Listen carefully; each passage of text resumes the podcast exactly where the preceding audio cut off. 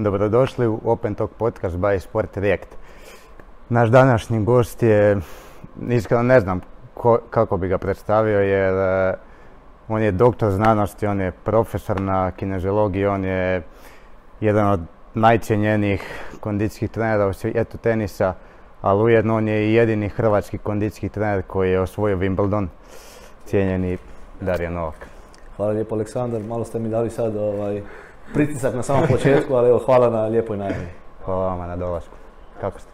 Nije loše. Evo, na fakultetu dosta užurbano, završni ispiti, obrane diplomskih radova, priprema za novu akademsku godinu, tako da je dosta dinamično. Jesi da radi uvod, jesi? A jes, malo me, malo me trema oprava na početku. Ne, sve okej. Okay. Idemo, idemo mi odmah, što bi se reklo, u glavu. O, s obzirom da znamo kakav je tenis sport, znamo da tu ne postoji baš neki ludi off-season. Kako razvijeti zapravo te sposobnosti u sezoni, s obzirom da ono, znamo da ok, tu su sponzori, ali u principu čim završi jedno naticanje, odmah se ide na drugo jer treba zaraditi i za kruh. Tako da kako razvijati što unutar sezona? Pa to je ono, do, super pitanje i vrlo kompleksno pitanje. Tenis je vrlo specifičan sport. To je moj matični sport za početak. Cijeli život sam u tenisu kao igrač, a kasnije kao i trener. I evo, nakon toliko puno godina radeći i, i baveći se ovim sportom i dalje sam frapiran specifičnošću tog sporta. Mislim, svi vi dolazite iz, iz možda nekih drugih sportova i ti isti sportovi su vrlo specifični, ali tenis Uh, po svom karakteru, po svom načinu natjecanja je vrlo specifičan. Uh, to je individualan sport, naravno, to svi znamo, međutim sport koji praktički se igra gotovo cijelu sezonu, to je sport uh, tišine, uh, gdje znamo da se često ono čuje ono quiet please, uh, sport u kojem je teško planirati i programirati. Tako da u tom kontekstu pitanje, dakle, na koji način razvijati sposobnosti je vrlo kompleksno. Vrlo često, ja bih rekao da gledajući tu nekakvu sezonu, često je naglasak na, pre svega, održavanju sposobnosti, a onda tek na razvoju sposobnosti. Jer znamo, s obzirom na, kad govorimo o profesionalnom tenisu, da je sezona jako duga, sami ste rekli u pitanju, da gotovo i da nemamo ovaj, prostora tijekom godine za razvijati sposobnosti, već eto, na kraju sezone se nastoji, pogotovo kod ovih boljih igrača, ipak je nekako plan turnira zadan, tako da u principu igraju samo one najbolje turnire, tako da ipak nekako malo lakše planirati sa ovim boljima i u tom kontekstu i planirati onaj završni dio uh, uh, priprema, ali ne ostane tu više od šest tjedana, a znamo da u šest tjedana se vrlo malo toga može razvijati, a opet vraćajući se na početak mog odgovora, govoreći o kompleksnosti sporta, znamo koliko je tu sposobnosti bitno razvijati, koliko je važnih sposobnosti u samom tenisu, tako da usudio bi se reći da je gotovo nemoguće raditi na svemu, nego treba imati onako ciljanu usmjerenost uh, i eventualno, pogotovo kroz sezonu, pokušati kombinirati nekoliko sposobnosti u, recimo, u jednom treningu, odnosno u jednom ciklusu treninga. Tako da, evo, kompleksno je pitanje, a evo, na neki način kompleksan odgovor, jel? Malo ste s ovim odgovorom načeli drugo pitanje. Mislim, tenis je sport, danas igraš u Kini, sutra igraš u Australiji, možeš igrati sedam mečeva, možeš igrati jedan meč. U svemu tome ti zapravo trebaš se odmoriti, trebaš se oporaviti, letiš s jednog kontinenta na drugi, vremenske zone, ove one. Unutar sezone, koliko uopće mi možemo išta raditi sa, sa tim tenisačima? Pa evo, još ste tu u ovom pitanju dotaknuli nekoliko stvari koje su važne spomenuti u kontekstu planiranja i programiranja nekakvog trenažnog procesa kod tenisača. To je sport nedefiniranog trajanja, dakle vi ne znate koliko će dugo trajati pojedinačni meč, za razliku od vaše košarke, jel tako? Drugo, vi ne znate koliko ćete dugo biti na određenom turniru, da li ćete biti tjedan dana, znači da igrate finale, da li ćete biti dva tjedna na Grand Slamu, da igrate, kao evo, Đoković, pa će iz Grand Slema u Grand Slam ovaj, biti tamo dva tjedna, da li ćete izgubiti u prvom ovaj, kolu, dakle praktički teško možete išta planirati. Tako da, plus na ovo sve, ovo što ste spomenuli, odvija se na cijelom, dakle igra se po cijelom svijetu, jet lag, sve ove druge nekakve karakteristike koje čine taj sport još kompleksnijim, opet tu dolaze ovaj, u igru, tako da ne postoji drugi način nego uzeti sve te detalje u, u, u obzir i na neki način pokušati planirati što učinkovitije, kažem planirati jer gotovo velik broj varijabli uopće ne možemo na neki način iskontrolirati, tako da vrlo često u, u ovom kontekstu kondicijskog uh, rada u tenisu treba biti spreman na modifikacije, na kompromise, na mijenjanje, tako da to čini na neki način ovaj posao zahtjevnijim, ali utoliko vjerojatno uh, zanimljivijim, jer puno je toga nepoznato. Kada čujem sve ovo, još me više fascinira taj podatak da tenisači su poznati kao ekstremisti po pitanju sati treninga. Mm-hmm. Njihovi treninzi traju kondicijski po četiri do pet sati, teniski po pet do šest sati. Mene uvijek zanima kako. Kako je to uopće fizički moguće izdržati i pogotovo još kad znamo cijeli ovaj raspored i sve to kako je... Ima li zapravo... Koji je smisao zapravo trenirati sedam sati, osam sati, kako mnogi znaju? Da, uh, susretio sam se s tim pitanjem. Doduše, uh, možda nisam najbolja osoba za odgovor iz razloga što uh, nekako od početka moje trenerske karijere, rekao sam da sam igrao tenis kao, kao takmičar, kroz tu nekakvu juniorsku karijeru, onda kasnije došao studij i tako dalje, pa sam nekako zato išao više u, u smjeru uh, tog trenerskog ovaj, bavljenja uh, uh, tenisom. Uh, u, u, U tom kontekstu nemam iskustva iz drugog sporta. Odnosno imam jedno malo iskustvo ovaj, iz košarke gdje možemo se i toga kasnije malo dotaknuti, gdje mi je zapravo bio sam vrlo zainteresiran upoznat malo i drugi sport, jer kažem od početka mog tre, trenerskog bavljenja tenisom sam isključivo u tenisu i nekoliko puta sam čuo o, slično pitanje. Sjećam se jedne konverzacije sa Bornom Ćorićem koji je dosta dobar prijatelj sa nekoliko nogometaša, pa mi je on u nekoliko navrata znao, puta znao reći koliko zapravo tenisači puno više treniraju od nogometaša. I to mi je uvijek bilo, pa je li moguće, jel? Ali sad nekako razmišljajući o vašem pitanju, da, tenisači stvarno provode velik dio dana trenirajući. Ne kažem da je to konstantno osam sati na teniskom terenu, ali tu vam je sigurno dva do četiri sata tenisa, govorimo grubo naravno, ovisno o nekakvom kalendaru natjecanja, ali dva, tri, četiri sata tenisa što ujutro, što popodne. Imate sigurno dnevno kondiciju koja traje sat i pol, dva. Imate tu nekakvu regeneraciju, imate razne oporavke i slično. Dakle, tu se ono, jedan radni dan definitivno svede trenirajući. Tako da, e, skoro sam imao jedan razgovor, to je isto interesantno, ovaj, sad evo, ne moramo baš sva imena spominjati, ali sa jednim bivšim vrhunskim tenisačem Može. Koji je, koji je rekao u jednom razgovoru, nedavno je to bilo, kaže, kad se vraćam, a bio je čovjek e, top deset igrač, dakle A T P, e, opet ne, ne moramo sad spominjati imena, ali dovoljno da, da znate da je riječ o vrhunskom tenisaču koji je igrao jako dugo e, profesionalni tenis i koji jednom skoro mi je rekao, kaže, razmišljajući danas o tome koliko sam trenirao, čini mi se da sam previše trenirao. Jer, kaže, toliko sam posvećivao pažnju na detalje da je meni, kaže, priprema za trening trajala po sat, sat i pol. I kaže, to je vjerovatno u tom fiziološkom smislu bilo dobro za moj organizam, ali opet ne smijemo zanemariti onaj mentalni gdje, kaže, nakon toliko godina radeći one sitne, e, prilično dosadne stvari kao pripremu za sam, za sam trening, čini se, kaže, da mu je, da mu je da na tom mentalnom planu to e, bilo dosta zamarajuće. Da. Tako da, trebalo bi o tome porazmisliti ovaj, i, i, i na neki način vidjeti da li zaista, pogotovo na profesionalnom nivou, tenisači više treniraju nego što im je to možda nužno potrebno. Da. S obzirom da smo se dotakli već te kompleksnosti samog sporta, zanima me, postoji li neka, barem u, u, u vašem poslu, strategija koju koriste za oporavak i prevenciju od ozljeda? Jel imate neku, ajmo reći, šprancu po kojoj sad već radite na temelju iskustva? Ovaj, ili šta vas dočeka pa se snalazite? Čekao sam da, da kažete čarobni štapić, da li imam, ovaj, nema to. Budući da, ovaj, da je to jedna ovaj, otvorena tema u, u sportskoj znanosti, u kineziologiji, dakle prevencija, znamo koliko je tu i pisano na tom tragu i koliko je nekakvih skupova održano na tu temu. Na kraju, u principu, ne samo po pitanju prevencije, moje neko mišljenje, gledajući razvoj bilo koje sposobnosti u, u, u tenisu, evo sad ako ću se držati svog sporta, mislim da još uvijek e, i su one bazične strategije najbolje. E, ono što kažu, basic, basics never uh, disappoint, jel? E, u tom kontekstu prevencija i dalje smatram da, uh, da je prehrana veliki, ovaj, da igra značajan uh, efekt na, na, na prevenciju, uh, naravno san, uh, doziranje opterećenja, apsolutno, uh, kvaliteta treninga, jel? Dakle, sve su to nekakve strategije koje su opće poznate i, i, i ono, poznate su u literaturi i u praksi, ali vrlo često se traži nekakav čarobni štapić. Da, prevencijski trening kao, kao takav, mi ga koristimo, evo, vjerojatno ćemo se dotaknuti malo i primjera mog igrača. E, dakle, postoji nekakav preventivni program gdje, gdje nekako targetiramo one e,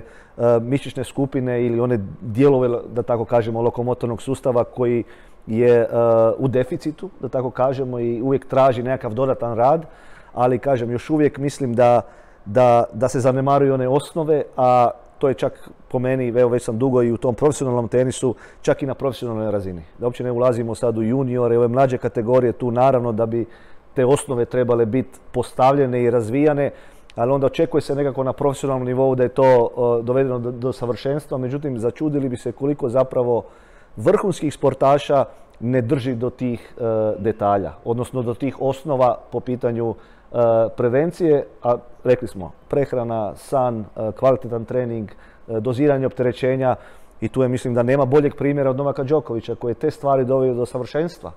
I nije slučajno tu di je sa eto, trideset šest godina, da je i dalje najbolji na svijetu.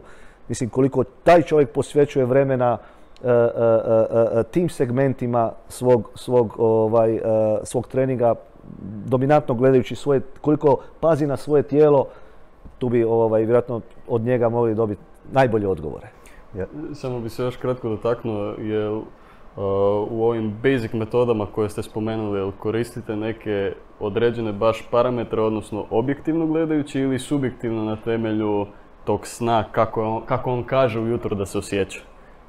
Pa, uh, ili, ili imate nešto crno na bijelo pa po tome onda idete? Znate kako, nekako ja sam evo već preko petnaest godina u, u, u tom, bavim se tenisom na jednom ozbiljnoj razini, da tako kažem, i nekako i moji pristupi su se tu mijenjali kao, kao tad diplomirani kineziolog, mlad trener. Naravno da sam pokušavao sve moguće strategije koje su mi nekako dolazile pod ruku. Do, do, dominantno su to bile nekakve objektivne metode. Sjeća se u to doba sa, sa Donom Vekić, sa, sa Bornom Ćorićem, gdje smo doslovno koristili svaku, svaku moguću dostupnu aparaturu koja bi nam dala neki, neki parametar po pitanju kvalitete sna, po pitanju um, zamora za vrijeme, nakon treninga, način oporavka i slično. Ali nekako o, o, o, sazrijevajući u tom, u tom o, trenerskom smislu, nekako sam došao o, do zaključka da mi puno više informacija daju ove subjektivne metode. Ono, jednostavno, kako si, kako se osjećaš. Jel, to nekad više ima, a, možeš dobiti više povratnih informacija nego a, a, baveći se brojkama.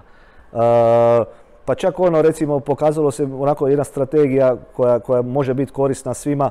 Čak onako, pogotovo za, tih, za vrijeme tih pripremnih perioda kada je ono puno tog monotonog, dugačkog treninga gdje je prisutan veliki ekstenzitet, gdje jednostavno za vrijeme ono, večere pogledate malo sportaša kako, kako uopće se ponaša za vrijeme večere, nakon jednog teškog dana.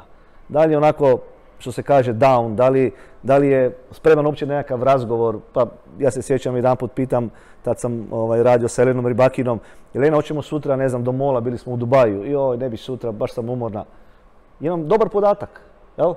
Skoro sam čuo od, od kolege ovaj, Luke Milanovića jednu dobru konstataciju što oni rade u nogometnoj reprezentaciji. Kaže, oko, uho, brojka. Jako mi se sviđa ta njihova a, a, kombinacija gdje je zapravo oko i uho su zapravo subjektivne jel, metode kroz razgovor i observaciju, e, a onda naravno ako možemo potkrijepiti to sve skupa s nekom brojkom, ja mislim da je onda to jedan komplet. Ali oslanjati se samo na tehnologiju u radu s ljudima, mislim da, da nije najbolja strategija. A imamo, m, mislim, mi vidimo na sportašu, na tenisaču da je on umoran, da je on iscrpljen, ali on je izgubio dan prije taj meč i njega to grize i grize i grize i on silno želi trenirati jer smatra da će mu tih dodatnih tri do četiri sata utjecati bolje na njegovu igru sutra na nekom turniru, kako onda odreagirati. A mi vidimo da je on, da ne može jednostavno, ali njegova, njegova ne znam, srce ga vuče da on odradi još jedno tri sata tenisa.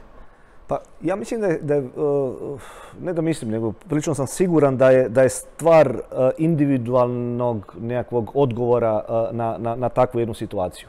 Za nekog će stvarno to biti uh, možda još dodatnih tri do četiri sata treninga. Bilo je takvih slučajeva gdje nakon nekakvog gubitka meča su odmah znali na, na teren i odmah trening sat, dva, tri, ovisno koliko se ovaj, procijenilo i na taj način kroz veliku količinu rada su nalazili načina da izađu iz eventualne krize. Za nekog drugog će to biti eventualno potpuni odmor, jel? Gdje ćete vi, odnosno trenažni, ovaj, dakle voditelj nekakvog treninga, da li je to trener, da li je to kondicijski trener, da li je to netko treći u, u tom timu će procijeniti da je to potpuni odmor, jel?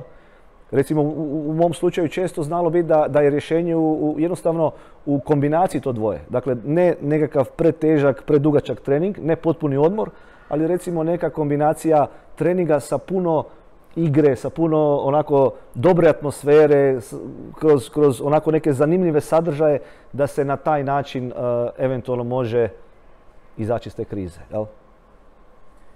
E, kao u svakom sportu imamo različite tipove igrača, neki su ofenzivci, neki defanzivci, ne znam, u tenisu imamo primjer Nadala koji se trga i čupa i sve puca s njega, ali on ide. Imamo primjer Wawrinke s kojim vi radite, Federera koji su onako, baš ih je lijepo za glad, izgledaju kao da se ne umaraju. E, kako prilagođavali se zapravo program nekih treninga prema tipu, prema stilu igre tog igrača? Pa ja mislim da je to jako bitno, jer naravno isti pristup prema svima isti je u principu put u ponor. Ja mislim da to ne daje očekivane rezultate, tako da u svakom slučaju bi trebalo, i zbog toga mislim, o, kažem, ne znam da li će to biti tema našeg današnjeg razgovora, ali ja mislim u bilo kojem sportu je bitno da, pogotovo kad govorimo o kondicijskom treneru, da poznaje suštinu same igre. Da zna što taj sport zahtijeva i zbog toga je recimo neka moja filozofija bila od samih početaka, tenis je moj sport i, i pokušat ću se razviti u tom sportu najviše što mogu na način da ću pokušati naravno uzeti sve one informacije koje su mi nužne, ali ne samo iz kondicijskog segmenta, nego iz ostalih segmenata, a onda ulazimo i u prostor uh, tehničko-taktički, jel?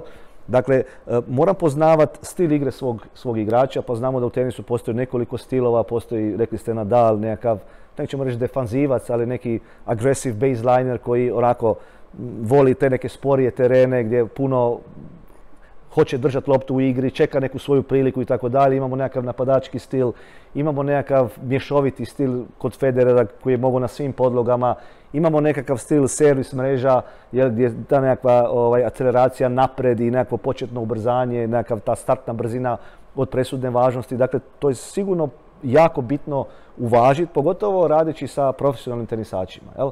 I onda na taj način prilagođavati, dakle, E, e, e, trening njihovim potrebama, a sjećam se ako se vratim sad unazad, to je sad puno godina unazad kad sam počeo raditi recimo konkretno sa Donom Vekić koja je u to doba imala dvanaest trinaest godina, koja je vidjelo se po njezinoj građi i po nekakvoj morfologiji da, da ona u principu će biti e, all-round player, da će, da će trebati razvijati upravo na taj način da, da može igrati na svim podlogama.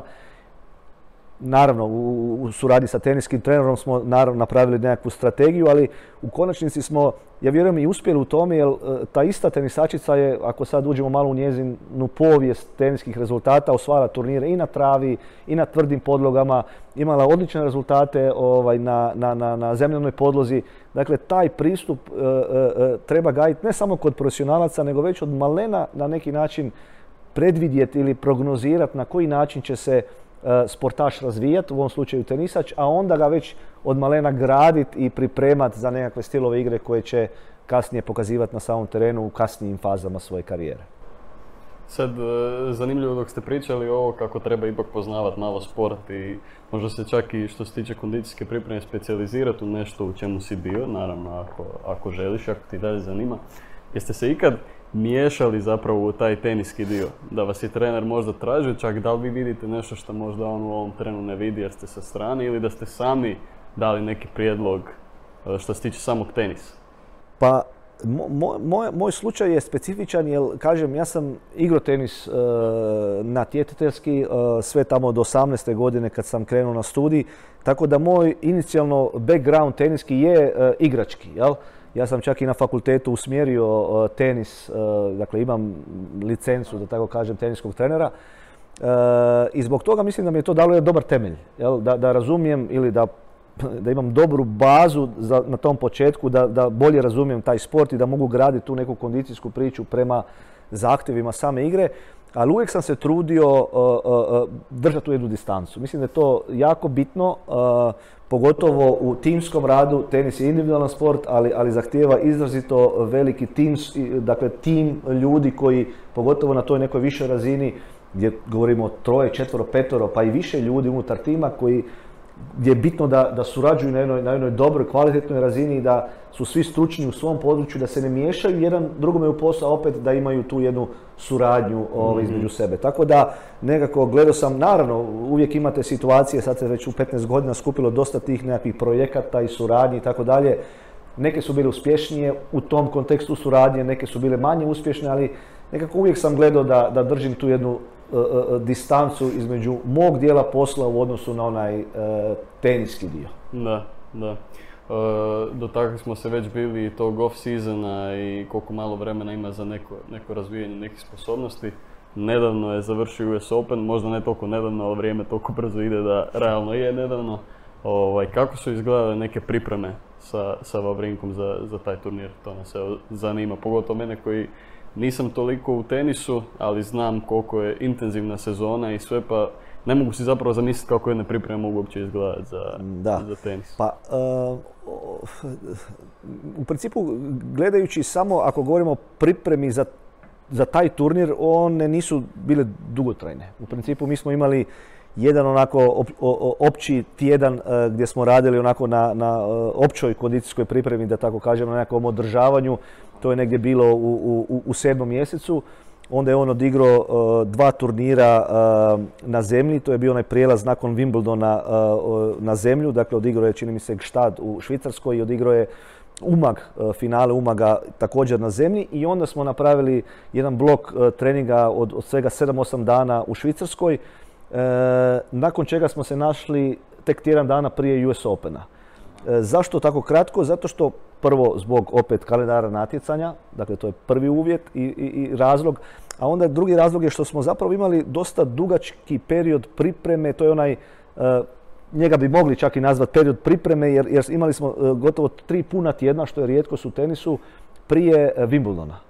Dakle, tu smo bili jedan period uh, duže vremena zajedno, na neki način to je bila priprema za Wimbledon, ta tri tjedna, međutim mi smo je nekako uh, programirali na način da to bude priprema za cijeli taj ljetni period turnira, uključujući i zaključno sa U S Openom. Tako da, kad govorimo o konkretno U S Openu, taj period je počeo puno ranije nego što je bilo neposredno prije turnira. Jel?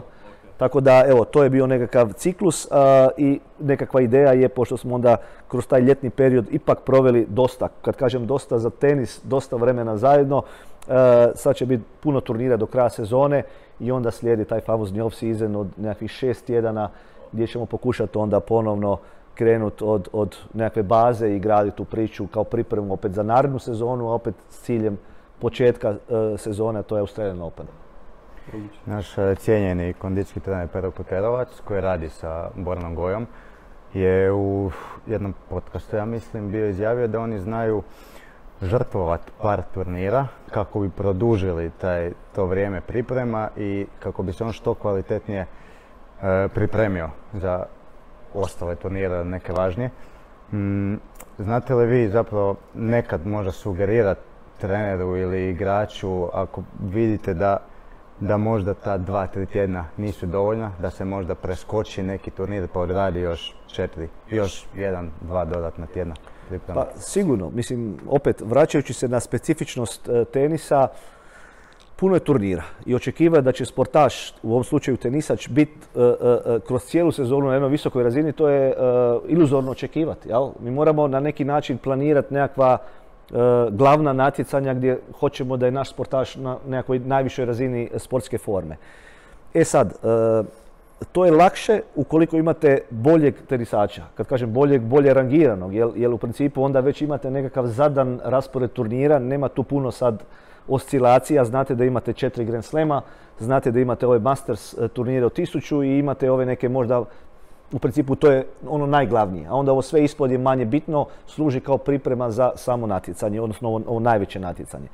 Tako da u, u tom kontekstu, evo, zadnjih pet do šest godina imam sreću na neki način što radim sa odličnim tenisačima. Prije Wawrinke to je bila Elena Rybakina koja je osvojila Wimbledon dvije tisuće dvadeset druge. godine, koja je isto tad bila već dvanaesta, četrnaesta, top dvadeset uglavnom. Tako da tu su nekako već turniri zadani. I onda vam je puno lakše graditi tu neku uh, sportsku formu i, i, i tempirati je za nekakva najveća natjecanja jer je već zadano. Međutim, veliki je problem, pogotovo kod niže rangiranih tenisača, pogotovo kod ovih koji se nekako bore za ove najveće turnire, jer tu je stalno juriš za bodovima, jel?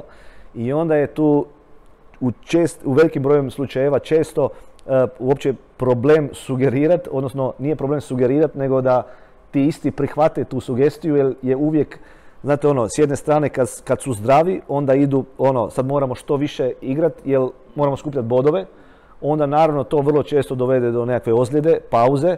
E sad je strka jer moramo se što prije vratiti na natjecanja opet radi bodova. Tako da na, na ovim nižim razinama, pa čak i na profesionalnoj razini, ali na, na, na razinama tipa ispod, ajmo to tako zaokružiti, ispod A T P sto, dakle sve ovo ispod je u principu dosta teško ovaj, planirati jer, kažem, uvijek se nešto ganja. Da. I onda je tu zapravo pati uh, plan, pati program rada, a ono što, je, što ja mogu posvjedočiti iz ovog iskustva radeći sa Wawrinkom je da taj plan kad se jednom definira u jako, uh, jako rijetko se mijenja. Što je, što je vrlo važno ovaj, uočiti, jer u principu toga je i dovelo do, tu gdje je. Jel? Dakle, vizija, plan i idemo sad raditi da ispunimo taj plan. Ne mijenjamo ga stalno u hodu zbog iks ipsilon situacija. Jer situacije će se događati, ovakve ili onakve. Ali ako imamo jasnu viziju, jasan plan, onda je puno lakše doći do tog cilja. Ima smisla. Jel zapravo prokletstvo, ajmo to tako nazvati, tenisa, taj sistem skupljanja bodova, kada gledamo taj neki rizik od ozljeda, jer ponekad ono vidiš da možda sportaš nije spreman za sad sljedeći tjedan putovat na sljedeći turnir, pa jednostavno mora jer mu, jer mu ovisi o tim bodovima. To je zapravo prokletstvo.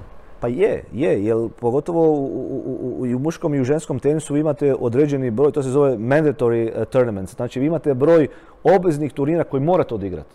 Dakle, vi ako, se, ako vam se to čak ne uklapa u tom trenutku iz nekog razloga u vaš raspored, vi ne možete preskočiti recimo uh, turnir iz tisuću kategorije. Vi ste dužni igrati određeni broj turnira te kategorije. Jel? Tako da čak uh, sistem vas tjera da igrate. Jel? Evo sad je skoro ovaj, uh, afera bila u ovaj tjedan, W T A Tokio, gdje iz nekog razloga su uveli neko pravilo gdje neke tenisačice koje su postigle bolji rezultat na, u prošlom tjednu, pa su ih trebali su ovaj, putovati iz Meksika u Japan, pa su im dali da budu slobodni u prvom kolu, nazvali su to nekako performance buy, pa ovi drugi se žale zašto njih uh, su oslobodili, za ove druge nisu. Tako da je tu onako dosta veliki kaos, a opet ove nekakve krovne asocijacije, naravno, njima je cilj da pogotovo oni najbolji igraju što češće, radi publike, radi T V sponzora, radi T V-a, radi sponzora i tako dalje. Tako da je to jedna kombinacija svega, ali opet, ako se vratimo na, na, na nas trenere, mi bi onda trebali nekako gledati najbolji interes sportaša. I onda u tom ovaj, kontekstu bi uvijek trebalo nekako gledati eh, kako naš sportaš može što bolje profitirati od tog jednog kvalitetnog uh, rasporeda natjecanja. To ima smisla. Dotakli smo se malo suradnje vas i teniskog trenera. Mene zanima možda čak više suradnja vas i fizioterapeuta, pošto znam da vi niste zapravo na svakom turniru sa Wawrinkom, ali koliko sam vidio njegov fizioterapeut Stefan Dull. Dull, ja. Dull. On je, ako se ne varam, jedan od najboljih na turu. Je konstantno s njim. Kako izgleda ta neka komunikacija, suradnja između vas i njega kad vi niste sa, sa Stanom na pa, prvo ono što moram reći u ovom slučaju, opet imam sreće što stvarno ne samo Štefan kao vrsni fizio iz Njemačke, nego i ostali članovi tima su vrhunski profesionalci, vrhunski ljudi, stručni u, u onom dijelu posla koji obavljaju. I kad spominjemo fizija, da, možda nekako moja komunikacija ide najviše prema njemu, budući da on puno više tjedana boravi s njim, pogotovo na turnirima. Jer moja neka uh, vizija kondicijskog trenera u tenisu je da turniri su ok, ali u principu ja na turniru ne mogu puno. Mogu eventualno malo ga zagrijat, mogu na neki način dati neku podršku, mogu sjest na air to rash i, i pljeskat. Jel? Dakle, nemam, ne, ne, na neki nije loše da, da, da pače, ali u tom uh, trenažnom smislu ne mogu dati puno. Tako da sam ja nekako, ovaj, tako je nekakva podjela poslova da ja nekako gledam da iskoristim najviše one tjedne kad turnira nema, jer tu naravno možemo malo više odraditi, pogotovo ovog kondicijskog dijela. A onda uh, Štefan uh, preuzima na, na uh, turnirima gdje on ima jednu strašno dobru ovaj, uh, filozofiju, naravno osim onih pasivnih fizioterapeutskih postupaka, uh, tretmana i slično, rekuperacije, uh, masaži i slično. Jako uh, je usmjeren uh, i, i nekako njegova filozofija je da aktivna fizioterapija, dakle kroz aktivne vježbe, kroz prevencijske vježbe zapravo uh, može uh, eventualno doprinijeti da se sporte, sportaš rijeđe uh, ozljeđuje i da, da naravno time boravi češće na, te, na teniskom terenu. Tako da smo razvili evo, zajedno uh, jedan, jedan, jedan protokol, da tako kažem, koji, koji uh, provodimo na, tako reći, na dnevnoj bazi, kroz zagrijavanje, kroz trening, van treninga, dakle pokušavamo nekako implementirati onako jednostavne zadatke koje smo kreirali ciljano naravno prema njegovim potrebama, da ih provodi na dnevnoj razini, a onda tu evo Štefan preuzima i nastoji to provoditi kad, kad mene nema. Tako da suradnja je izvanredna. Sve jako dobro organiziram. Zanima me kako zapravo izgleda život kondicijskog trenera u tenisu. Još znamo da ste, da ste vi na fakultetu, pa imate još i tu neke obaveze, puno letate, odvojenost od obitelji, prijatelja. Šta najviše pati i kako se nosite uopće s tim ritmom? Da, uh, tu bi moja supruga vjerojatno dodala i, i troje djece, jel? Uh, tako da, uh, naravno, mislim, zahtjevno je, ali nekako, evo, ja imam stvarno sreću i to bi, evo, vi, vi ste, uh, već ste danas u, u praksi kao, kao mladi kineziolozi, odnosno budući kineziolozi, uh, poželio bih vam nekako evo, da, da budete sreće kao ja, jer uh, ja stvarno nemam dojam, evo sad se tu skupilo puno godina uh, uh, uh, rada, najviše u tenisu, uh, nemam dojam da, da radim, imam dojam da, da, da, da jednostavno živim nekakav život koji možda sam ga planirao ili nisam, ali imam sreću stvarno da sam ostao u sportu, da sam ostao u svom sportu, e, imam sreću da, da, evo, da, da imam ovaj, posao na fakultetu gdje na dnevnoj razini radim sa mladim ljudima, perspektivnim ljudima poput vas. Tako da kad je to tako, kad to ne doživljavate kao posao, onda je puno lakše balansirati i privatni i, i poslovni dio. E, ne kažem da je lako, ali e, ako volite to što radite, onda stvarno mislim da postoji način, naravno to mora biti suport sa svih strana, ali evo, nekako nastojim izbalansirati sve to i, i trudim se evo, da, da na svim tim poljima napredujem i da budem što bolji. Jednostavno, kratko i jasno. To je baš Filip Zubčić u, u prošlom podcastu rekao, kaže, vratio se sa skijanja i rekao, sreo susjedu i rekao da sutra putuje i ona mu je rekla, pa Filipe, pa ti uopće ne uživaš. On kaže, ne, ne, vi ne uživate, ja uživam tristo šezdeset pet dana u godini. Radim ono što volim, što me usrećuje. Pa je, evo, evo i primjer tog Wawrinke, mislim, čovjek ima trideset osam godina. Napunio, napunio već, već i punih trideset osam godina. Tri Grand Slema, zlato olimpijske igre, Davis Cup sa Švicarskom, Master tisuću u Monte Carlo, dvadeset i nešto A T P turnira, e, novci na bankovnom računu, e, kuća u Švicarskoj, e, Monte Carlo. Dakle, hoću reći, više nije stvar ni trofeja, ni kuća, ni auta, automobila, ni, ni, ni prestiža. Dakle, sve je to već postigao. Ali ono što je njegov cilj, što je rekao prvog dana kad smo počeli suradnju, a to je skoro izjavio i, i u novinama, kaže još jedan turnir. Ja hoću osvojiti još jedan turnir da s time na neki način završim svoju karijeru. Jel? Dakle, to pokazuje, više nema, kažem, ovih nekakvih materijalnih stvari koji su cilj, nego isključivo ta ljubav prema sportu, taj užitak, ta emocija koju, koju tenis pruža, koju sport pruža u, u konačnici, to je jedini motiv. I ako stvarno sportaš dođe na tu razinu da, da voli to što radi, onda zapravo ni godine nisu problem. Novak Đoković je isto tako jedan dobar primjer. Sjećam se isto jedne, jedne zgode, uh, tad sam bio još isto mladi trener, tamo sam završio fakultet i imao sam veliku privilegiju raditi sa mojim prijateljem uh, uh, Damirom Ulomerovićem, vi ga znate uh, iz košarke. To su bile njegove zadnje sezone, on ima kuću dolje na, na Hvaru, pa smo znali tako preko ljeta ovaj, malo pripremati za sezonu. Mislim da je to bila njegova zadnja sezona, isto je onako dosta dugo je već igrao uh, uh, košarku. Uh, I onako sjeća se jednog treninga ko sad, bila je, bila je Jelsa, dvorana, vani četrdeset stupnjeva. I, i, I onako na kraju treninga on primi tu loptu i kaže falit će mi ta košarkaška lopta. Nakon isto evropski prvak sa Panathinaikosom, uh, osvojio sve što se može osvojiti, uh, igrao za reprezentaciju. Kaže ta lopta, jel, to, to je ono igra u konačnici, to je ono što je, što je nekako, volio bi kad bi, kad bi evo, mladi sportaši vidjeli da, da, da takvi primjeri postoje. Jel? Da imate, evo, ja malo rijeđe idem van te, tenisa, jer, jer tenis je moj sport, pa nema možda dobrih primjera van tenisa, osim evo, ovih koje spominjem, tipa Ulomerovića, ali uh, Andy Murray, imate i njega kao primjer, čovjek koji isto sve osvojio u tenisu, koji igra sa umjetnim kukom.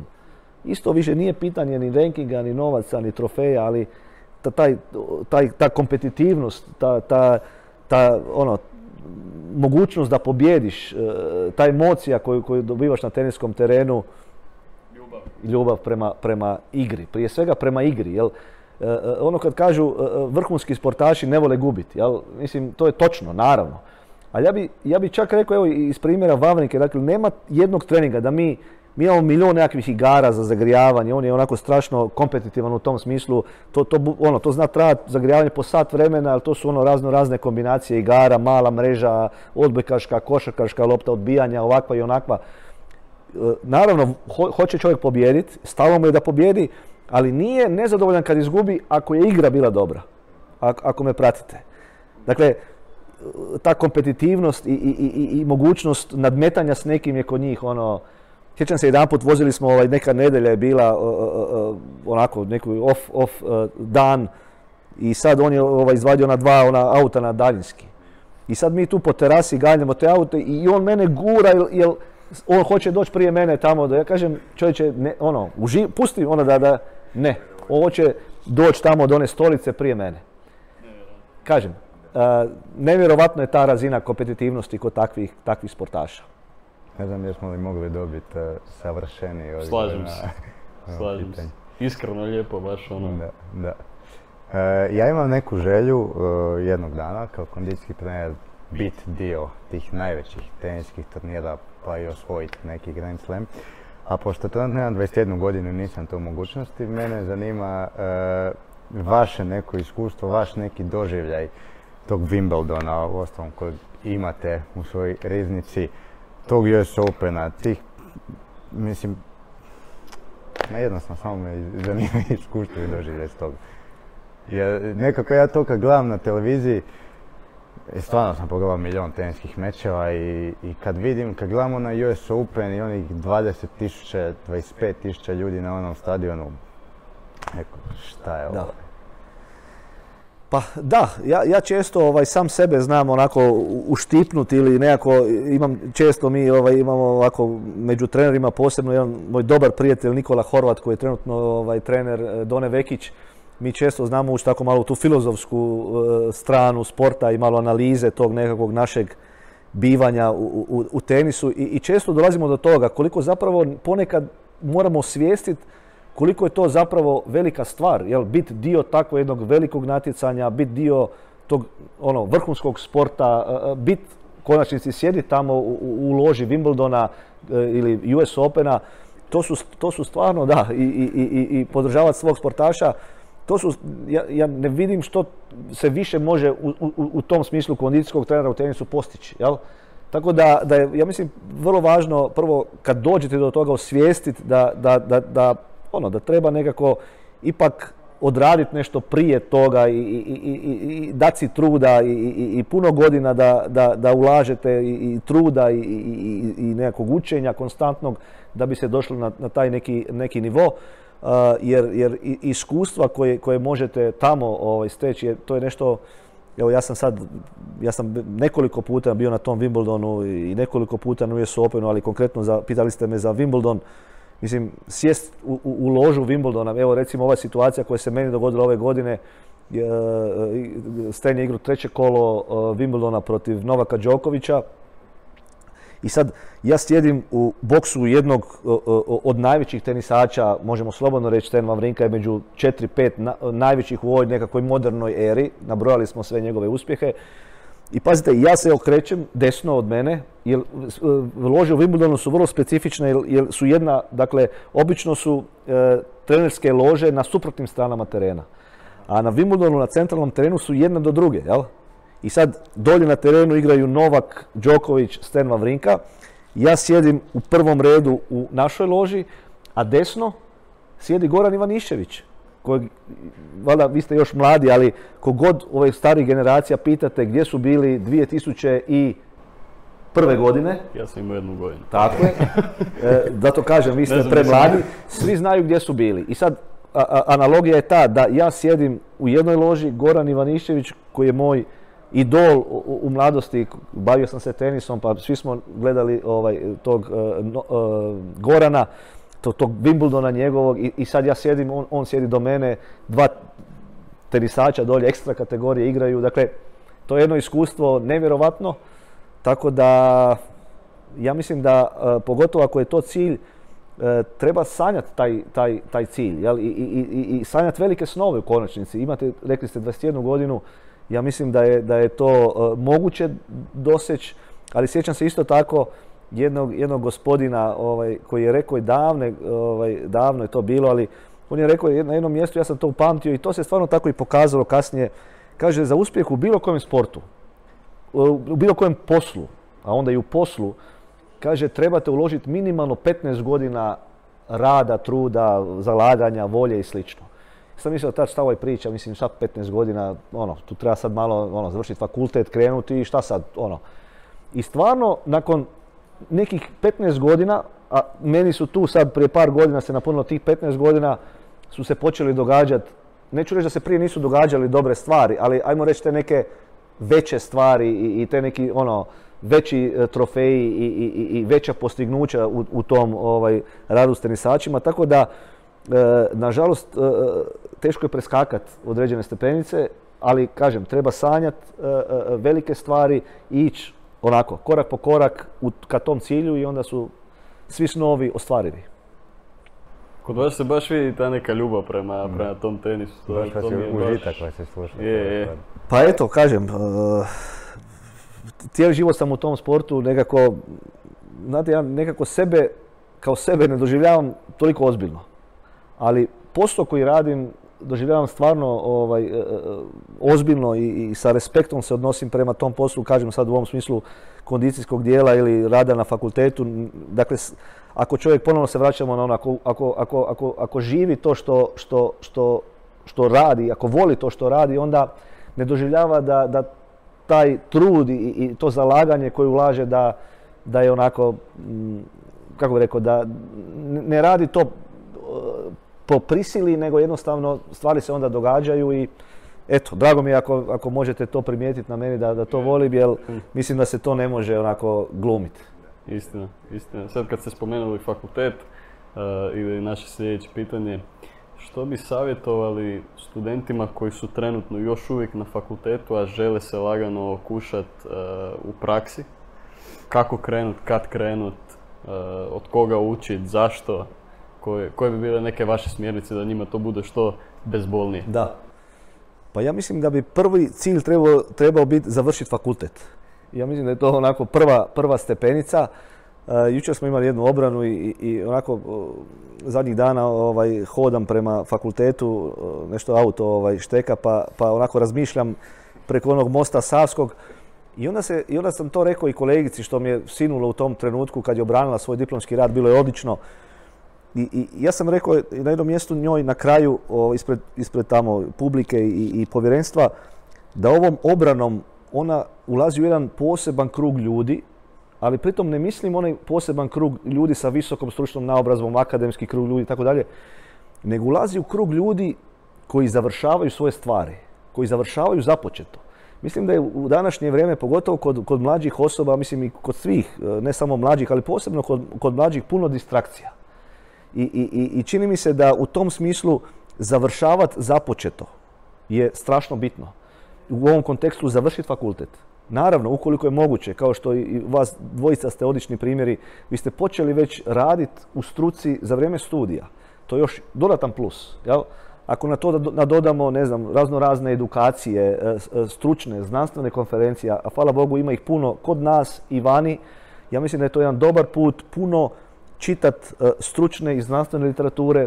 Pritom, opet danas, u današnje vrijeme bi je strašno bitna jedna karakteristika ili kompetencija da, da, da se bude kritičan prema tome, jer sve je dostupno, puno je toga, e, tako da u, u tom kontekstu što više e, upijat, ali u isto vrijeme e, na neki način biti kritičan prema tim svim informacijama, selektirati ono što je najbitnije i onda to pokušati testirati u praksi. Ja mislim da je to najbolji put. Ali opet, vraćam se na početak, završiti fakultet, ja mislim da je, da je prva stvar, jer kad kažem završiti fakultet, ne mislim o, o, o, automatski na diplomu. Jel, diploma je naravno nešto što je posljedica i bitna je za sve dalje, ali ja mislim da pogotovo kod mladih ljudi uh, uh, u tim nekakvim uh, adrenalinskim godinama, gdje ono, i, je fokus na mnogim drugim stvarima, osim na učenju i na polaganju ispita, dakle, uh, u situaciji gdje često imate, možda situaciju, ne govorim sad samo o Kineziološkom fakultetu, ne o drugim fakultetima, gdje imate vrlo često nemotivirajuća predavanja, možda zastarjelu literaturu, možda nešto što vas možda ne zanima u tom trenutku, ali usprkos svemu tome, ako pokažete dovoljno truda, fokusa, da, da se ono, fokusirate na polaganje, na učenje, pritom poštivajući nekakve autoritete koji su na tim fakultetima, ja mislim da su to strašno dobre karakteristike koje vas uče kako opstati kasnije u poslu, jel? Da bi došli do ovog cilja, jel? Da bi jedan dan bili tamo na Wimbledonu, da bi, ne znam, radili, jel? Bilo koje druge stvari koje su vam cilj u vašem životu, tako da mislim da je fakultet, osim tog stručne ove, naobrazbe i nekakve diplome, uči vas tom jednom razmišljanju o životu, jel? I, i, i ponašanju ove, kasnije u životu, tako da evo, tu, tu se stvarno e, treba potruditi da, da, da se to jednostavno privede kraju na, na najbolji mogući način. Vi svakim odgovorom imate takav viner, ono, ko u tenisu da se smeš. smeš.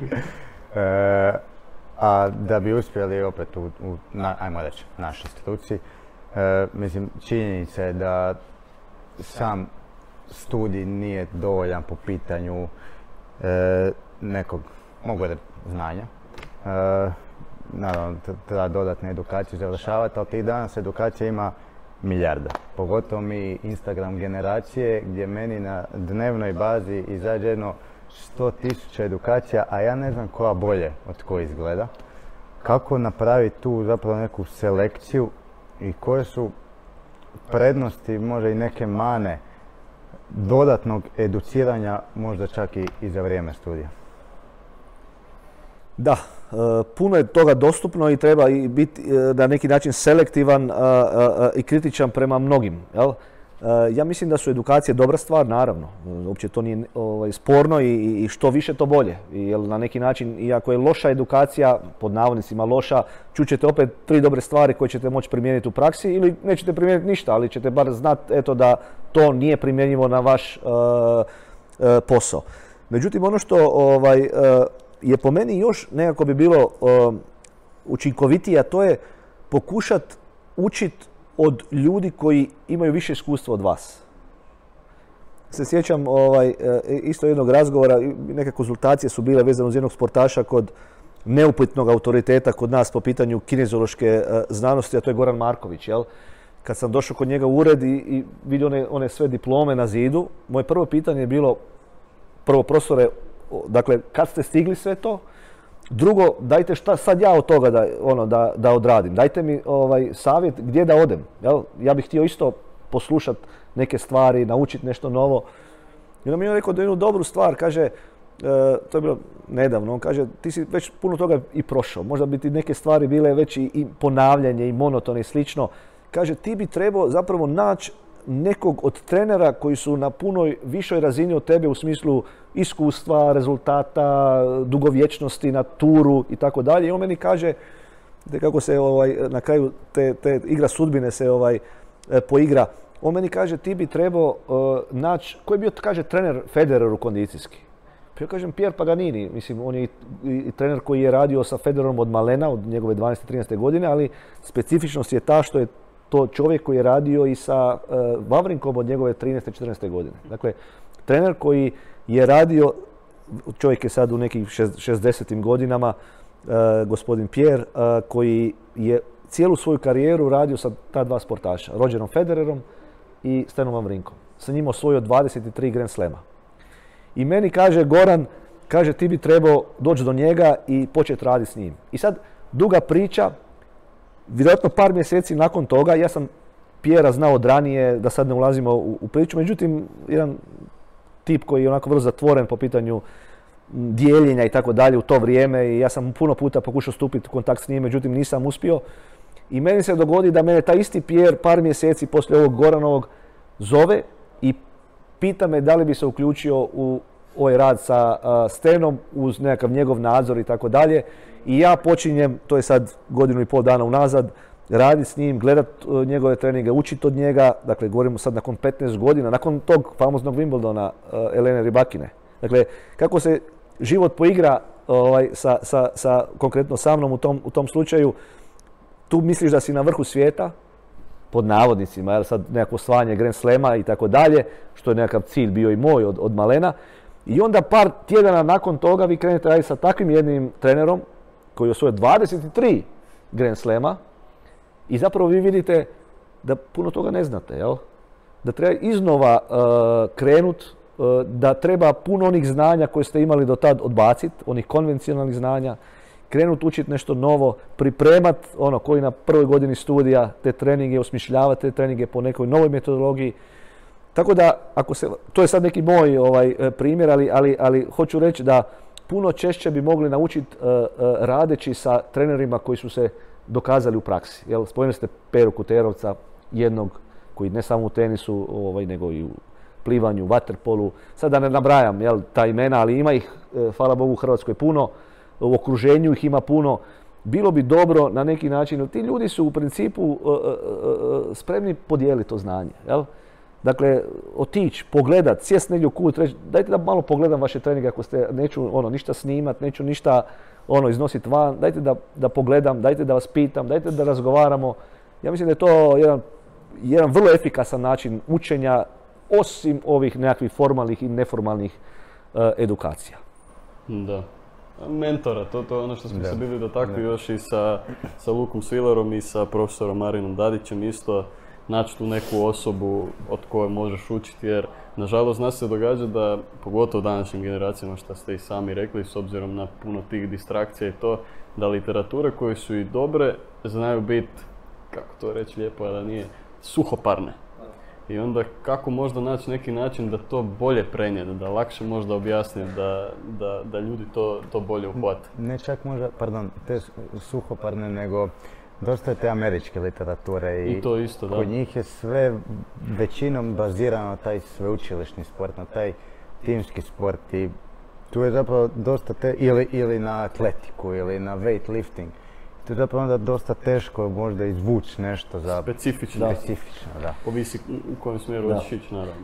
No, mislim sad, to je široka tema, ali ako mogu se dotaknuti, jer to je vrlo bitno i, i mislim, neko moje iskustvo mi govori da i uči me zapravo da ako pogledamo kondicijsku pripremu kao takvu, ona je proizašla upravo iz ovih sportova koje ste vi, dakle, puno godina unazad, iz nekakvih atletskih disciplina i nekakvih dizačkih, kako god ih nazvali, disciplina. Jel? I onda se ta neka metodologija koja je izvrsna, koja je baza, ono što smo rekli na početku svega, ali se onda primjenjuje na sve moguće sportove. Što se u mom slučaju pokazalo i, i, i to mi se konstantno praksa pokazuje da radeći sa tim alatima, dakle, govorimo o tim nekakvim e, bazičnim metodama treninga koji su proizašli iz atletike ili recimo iz nekakvih dizačkih ovaj, e, sportova, vi zapravo mijenjate sportaša. Učinkovito je, pozitivno, kako god hoćete, vi imate boljeg sportaša, generalno, ali ne nužno boljeg tenisača, boljeg e, e, košarkaša ili vi ste u tekvandou, jel? Karate, pardon. Velika razlika, jel? Znam.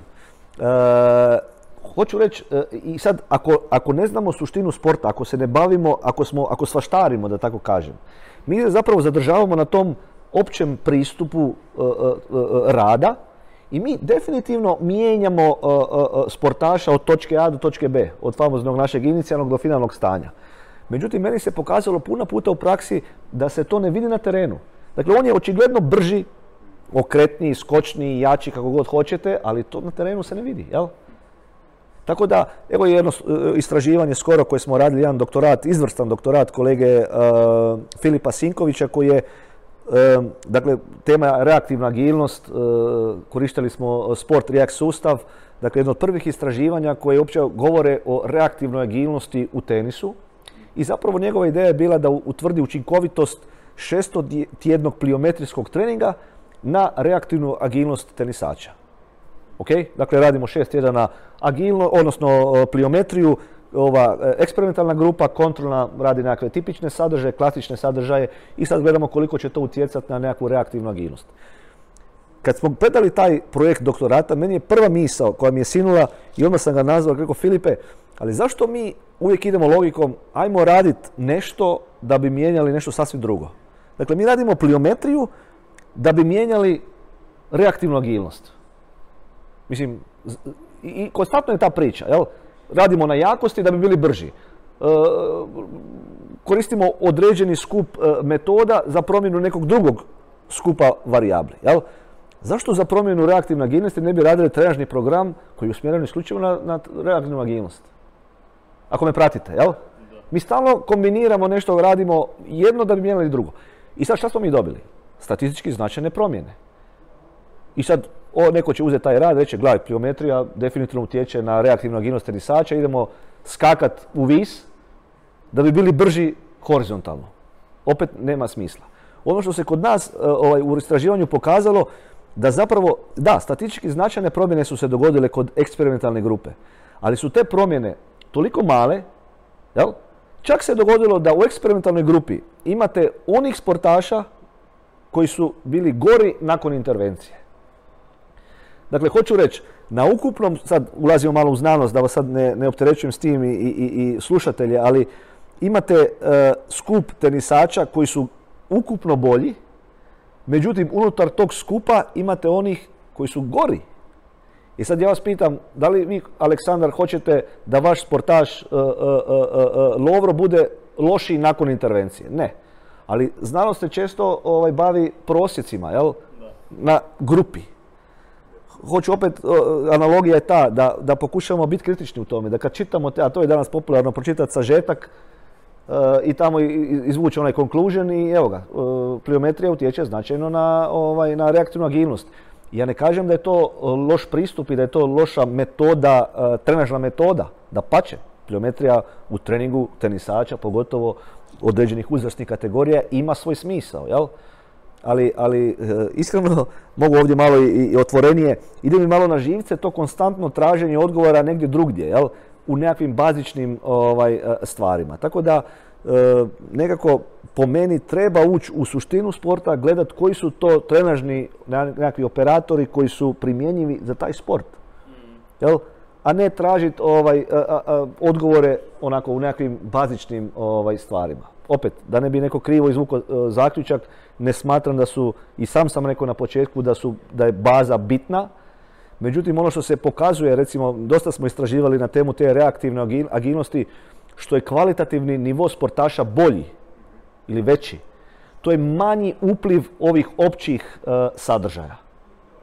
Dakle, kad govorimo o radu sa juniorima, sa nekakvim, uh, dakle, nekakvim razvojnim fazama uh, uh, sportske karijere, naravno da, da tu trebaju biti što zastupljeni ti opći trenažni sadržaj, jel?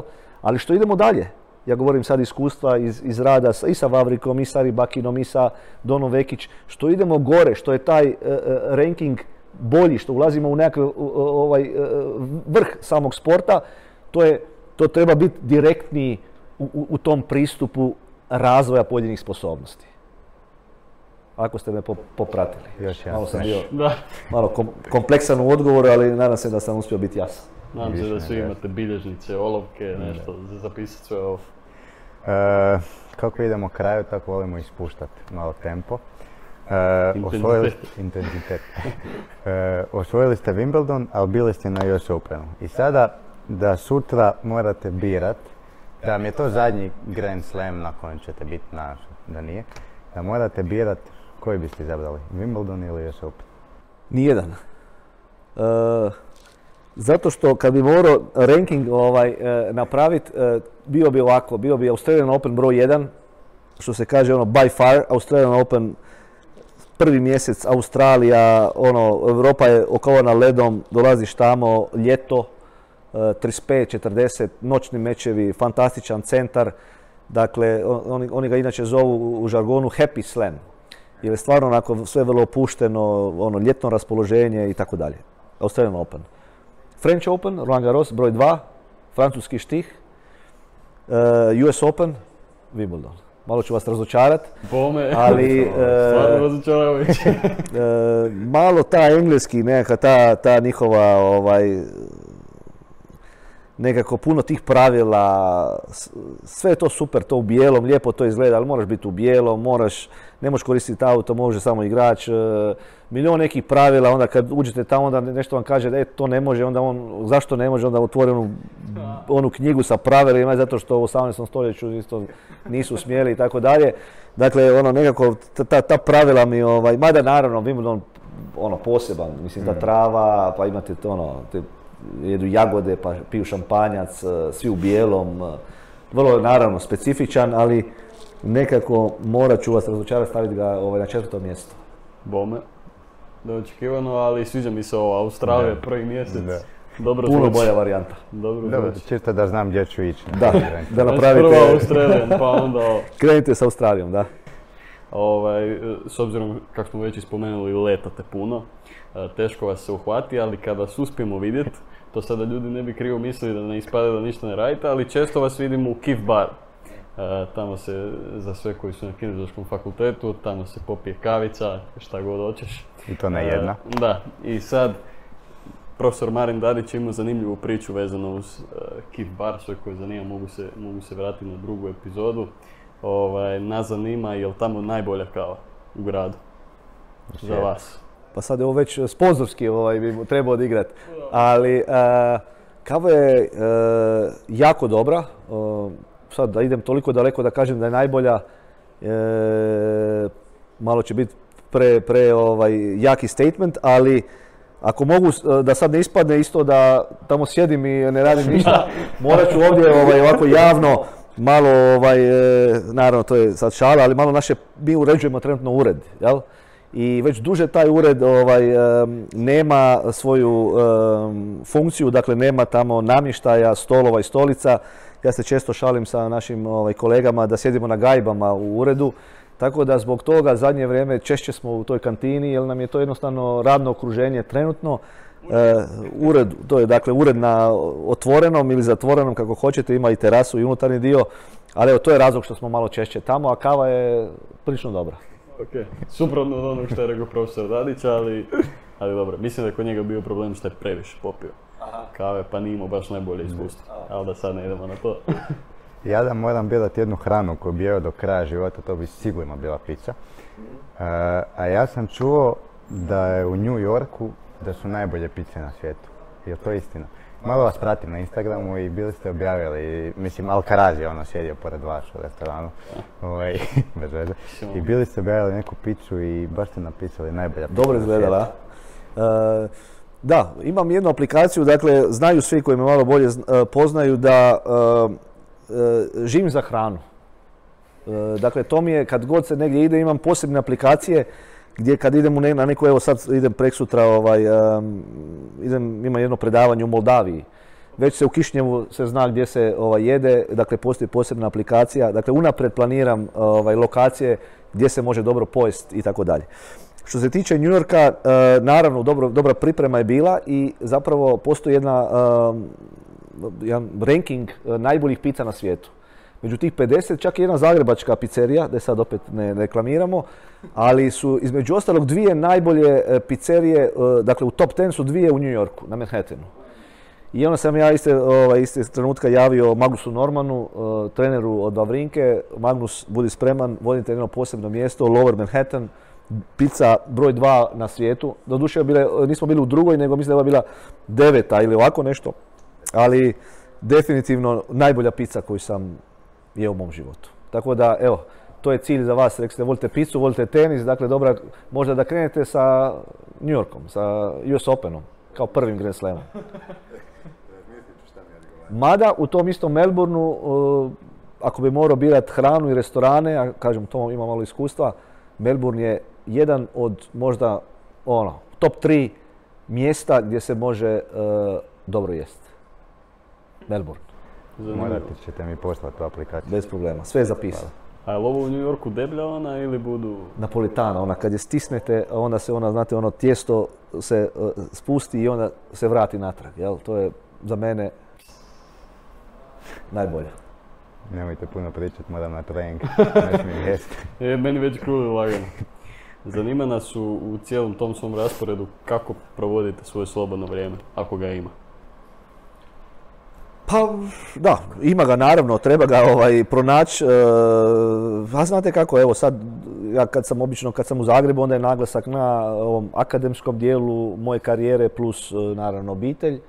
Uh, a evo već puno godina, kako kažem, sam u tenisu, a i, i većinom su to bili međunarodni projekti, tako da onda kad otputujem, dominantno je to zbog tenisa, naravno postoje ovakve nekakve iznimke, sad kao ova Moldavija, uh, akademski razlozi, ali u principu kad sam u Zagrebu, onda je to najviše kombinacija uh, fakulteta i obitelji, tako da tu tražim nekakav balans. Jel igrate još tu i tamo tenis? Pa odigram, da, ovaj, mi imamo tu svoje ove terene, ovaj, T K Purger, poznati teniski klub u Zagrebu, jedna od lo- fantastična lokacija, ja sam puno tih klubova prošao, ali ono što mi imamo u Zagrebu, recimo konkretno na tom Purgeru, priroda, borovi, ne znam jeste bili, ona prva tri terena fantastična, e, gospodin Ivan koji je tamo odličan domaćin.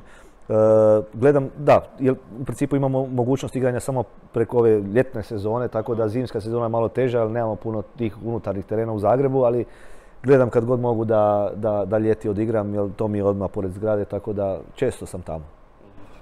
Pitanje koje pitamo svih za kraj i slobodno si dajte malo vremena, po čemu bi Dario Novak volio ostati zapamćen jednog dana? Da. Pa... Nisam iskreno razmišljao nikada, evo, ono prvi put da imam jedno takvo pitanje ispred sebe. E, pa znate kako, ovaj, kažem, ja ne doživljavam sebe nešto pretjerano ozbiljno, ali posao koji radim stvarno onako doživljavam vrlo ozbiljno. E, volio bi da me, eto, upamte ovo što ste vi rekli, da, da prepoznaju da je taj neki entuzijazam, neku, neku želju, volju. E, Evo, nakon, već se skupilo tu određeni broj e, godina rada i godina života, e, ali nisam se umorio, nisam nekako i dalje, ono, gledam, imam ideje, hoću se razvijati, hoću na neki način dijeliti to neko iskustvo, znanje, e, eto, možda taj neki entuzijazam, jel, evo, možda je, je to dobra riječ i za vas dvojicu, ja, evo, konkretno, možda to nisam spomenuo na početku, ali to sam prepoznao i u vama, taj jedan entuzijazam. Ja sam, kad ste, vi ste kontaktirali prvi, ovaj, pa onda smo i kasnije mi stupili u kontakt. Bilo je tu sad kroz, kroz ovih par godina, neću reći puno, ali bilo je nekoliko upita za podcast. Neću reći da nismo se jednostavno dogovorili, nekako ostalo je to nekako ne, nedovršeno u tom smislu. Ali evo, odazvao sam se po prvi put u ovakvu jednu formu kod vas dvojice, jer prvo što mi je uočljivo bilo, to je taj entuzijazam koji sam vidio, ono, studenti, još uvijek studenti, ne, treća godina, ako se ne varam, pokrećete ovako jednu ozbiljnu priču, dakle, za to je potreban jedan entuzijazam, a mislim da je to temelj bilo kojeg uspjeha. I drugo, onda sam se razmišljao u tom trenutku, kad, ste, kad smo ono razgovarali u tom famoznom Kif Baru, pa ja, ja sad, sad na trećoj godini studija, pa ja nisam znao kako se zovem. Mislim, došao sam, ono, iz jednog malog mjesta, ja sam inače sa Hvara, jedna velika promjena, pa još i na toj trećoj godini sam bio onako izbezumljen na neki način u velikom gradu i tako dalje. I sad razmišljam gdje sam ja bio u vašim godinama, gdje ste vi već sad. I to mi je potvrda onog nekog mog razmišljanja i stava. Znate, ono vi, kad, ljudi kad od, odu u neke godine, onda uvijek ona priča kad smo mi bili mladi i tako dalje i tako dalje. Ja imam potpuno drugo mišljenje. Ja mislim da, da, da, da su mladi ljudi puno bolji nego što smo mi bili u tim godinama. Od, od znanja, od jezika, od korištenja tehnologije, od entuzijazma, od ono, da nemaju na neki način straha ulaziti u nešto nepoznato. Tako da, eto, u tom smislu prepoznao sam taj jedan entuzijazam u vama i nešto što mislim, evo, da, da, da krasi mene i evo, nek to bude nešto što bi htio da, da me pamte, ali mislim da sam još daleko od ono da ovo sad ono kao da podlačite crtu, jel, ono, na, na kraju karijere imam još puno toga ispred sebe za učiniti, napraviti i daću sve od sebe evo, da ostvarim i dalje nekakve ciljeve koje imam, jer kažem, nisam se umorio. Profesore. Da bi riječ rekao. Samo moram reći, meni je ovo vjerojatno na, na bucket listu biti u poziciji ispitivati profesora. Tako da, eto, konačno da se i to ostvarimo. S time da ćemo se mi vidjeti i u ovoj drugoj funkciji, jel? Za sad prolazite. Bio je pravi užitak, stvarno je bilo baš inspirativno slušati vas. Nadam se i da i drugima. Jedan moj profesor, profesor Findak, je znao reći, ako smo uspjeli, on je to znao reći za vrijeme svojih predavanja, ako je neka poruka današnja došla do jedne osobe, uspjeli smo sto posto. Tako da nadam se da će bar jedna osoba imate na neki već način... Dvije, tako, da. Tako da smo onda sto posto uspjeli s ovim današnjim ovaj, razgovorom. Hvala puno. Hvala, Hvala vam još jednom. Aco, podjavim se. Hvala svima koji ste gledali. Mi smo osobno uživali. Vjerujem da ćete vi, uzmite bilježnicu, zapišite, poslušajte još jednom, dva put, tri put. Lajkajte, komentirajte, šerajte. Klasika. Vrijeđajte, ali naš dvojicu. I vidimo sljedeći put. Hvala svima. Pozdrav svima. Hvala puno.